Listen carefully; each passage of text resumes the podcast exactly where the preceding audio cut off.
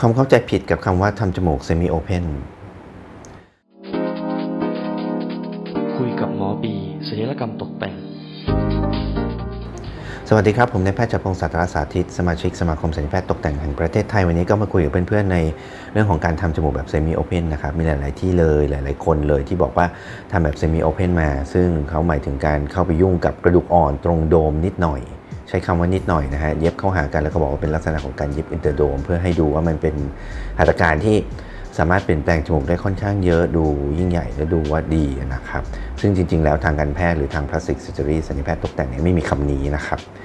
เพราะมีแต่คำว่า1 close technique และ 2 open technique เท่านั้นนะฮะคนที่ใช้คำนี้มักไม่ใช่แพทย์เฉพาะทางส่วนใหญ่นะครับศัลยแพทย์ตกแต่งโดยตรงอะไรอย่างเงี้ยแต่ว่าจะอธิบายอย่างนี้แล้วกันนะครับ close technique นี่ก็คือเป็นลักษณะของการทำจมูกตกแต่งจมูกในลักษณะที่มีแผลเปิดอยู่ด้านในของจมูกเท่านั้นโดยที่ไม่มีแผลด้านนอกตรงสันใต้จมูกหรือคอลูเมล่าตรงนี้นะฮะหรือเรียกว่าหยดน้ำของทุกคนนั่นแหละแต่การทำศัลยกรรมเพื่อเปลี่ยนแปลงรูปร่างโครงสร้างจมูกนั้นการทำแบบโคลสก็ค่อนข้างจะยากใช่ไหมครับที่จะเข้าไปยืดไปลดไปเพิ่มความสูงของจมูกอะไรประมาณนี้แต่ว่าก็ส่วนใหญ่มันจะเป็นการทำเฉพาะใส่วัสดุเทียมต่างๆเช่นซิลิโคนอาจจะแบบเราเองหรือสำเร็จรูปก็ได้นะครับอาจเติมกระดูกอ่อนจากใบหูเนื้อเยื่อเทียมหรือว่าเนื้อก้นกบหรือเนื้อเยื่อหุ้มกล้ามเนื้ออะไรเพื่อไปเสริมเกี่ยวกับบางคนที่มีเนื้อเยื่อบางอย่างนี้เป็นต้นนะฮะแต่ในระดับสากลหรือว่า World Authority ในศัลยแพทย์ที่ทำ Close Technique เก่งๆระดับโลกซึ่งมันจะเป็นเจเนอเรชั่นก่อนหน้านี้นะครับ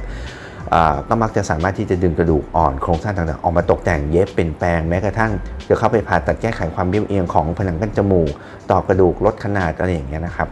ต่างๆในต่างประเทศในระดับปรมาจารย์เนี่ยเหล่านั้นเขาทำได้แต่เขาก็ยังเรียกมันว่าเป็นแบบ close technique หรือเป็นสาย close นั่นเองนะฮะเป็นสายที่ทำแบบนี้นะครับแต่เขาทำได้เก่งมากไม่ใช่แค่ปะปูๆนะฮะ2 Open Technique เนี่ยหรือแบบเปิดก็คือการที่มีแผลเชื่อมระหว่างแผลด้านใน2ข้างใต้จมูกหรือตรงคอลูเมล่าหรือตรงหยดน้ำเนี่ยซึ่งตัวหมอเองมักจะเลือกเป็นตำแหน่งจุดที่แคบที่สุดของมันเพื่อให้มีแผลที่สั้นที่สุดนะครับบางคนก็ใช้แผลที่ฐานแต่ส่วนตัวอาจจะไม่ชอบแต่ไม่ใช่ผิดนะฮะเพราะว่าแผลตรงนี้มันมักจะเกิดรอยบุ๋มได้ง่ายนั่นเองนะครับเวลาหายแล้วอาจจะสังเกตได้นะครับเวลามองมาทีนี้พอเราเปิดแบบนี้เราจะเห็นโครงสร้างด้านในที่เป็นโครงสร้างที่เราจะตกแต่งหรือจะทำการผ่าตัดเกือบทั้งหมดนั่นเองโดยเฉพาะกระดูกอ่อนส่วนต่างๆนะครับโดยเราจะต้องเลาะแล้วก็พยายามไม่ให้มีรูทะลุกับเนื้อเยื่อหุ้มนะครับแล้วอยากจะทำลดขนาดจะเอาออกจะเติมจะแต่งจะยืดจะเสริมอะไรอย่างเงี้ยก็ทำตามแบบที่ปรมาจารย์ระดับโลกที่เขาทำแบบ close ได้เนี่ยเอามาทำในลักษณะ open ที่แบบเราเห็นชัดเจนแต่มักจะได้ผลดีกว่านั่นเองนะครับเพราะว่าเราเห็นแล้วก็กำหนดจุดได้ค่อนข้างจะเป๊ะมีการวัดมีการวาดอะไรค่อนข้างจะชัดเจนนะครับแล้วในปัจจุบันเนี่ยการที่มีแผลตรงนี้เนี่ยศัลยแพทย์ยุคใหม่ๆก็มักจะเห็นว่าการที่มีแผลตรงนี้มันไม่ได้เกิดแผลเป็นค่อนข้างจะเป็นแผลที่ดีด้วยโดยเฉพาะในฝั่งผิวขาวเอเชียก็แทบจะไม่มีแผลเป็นเลยแค่เย็บดีๆแล้วก็เย็บได้ค่อนข้างตรงนะฮะเพราะฉะนั้นเกิดการเปลี่ยนแปลงได้มากด้วยเห็นชัดๆการระยะได้ดีกว่า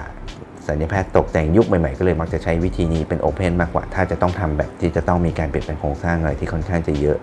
ทางเอเชียเราก็เลยนำมาพัฒนาเทคนิคในการลักษณะการเสริมในขณะที่ทางฝรั่งหรือยุโรปหรือว่าคนแขกที่จมูกเขาใหญ่จะเป็นลักษณะของการลดขนาดนะครับฉะนั้นการใช้คำว่า Semi Open มักจะเกิดในที่ไม่สามารถทำ Open ได้หรือไม่เข้าใจเรื่องกายภาพจริงๆหรือเพื่อเป็นลักษณะของ Value Addedถ้าจะเย็บอินเตอร์โดมด้วยทำแบบปิดก็สามารถทำได้นะครับจริงๆแล้วแต่ว่าจะต้องรอบปิดกระดูกคอยออกมาฟรีพอสมควรแล้วก็ต้องบอกคนไข้ด้วยว่าหมอจะทำให้นะส่วนการค่าใช้จ่ายที่จะเพิ่มมากขึ้นเนี่ยก็แล้วแต่การตกลงกันแต่ว่าก็จะบอกคนไข้ว่าเป็นวิธีแบบ close นั่นเองนะครับไม่ใช่ Semi Open เพราะฉะนั้นถ้าการใช้คำผิดก็มักจะไม่น่าเป็นแพทย์เฉพาะทางนะครับ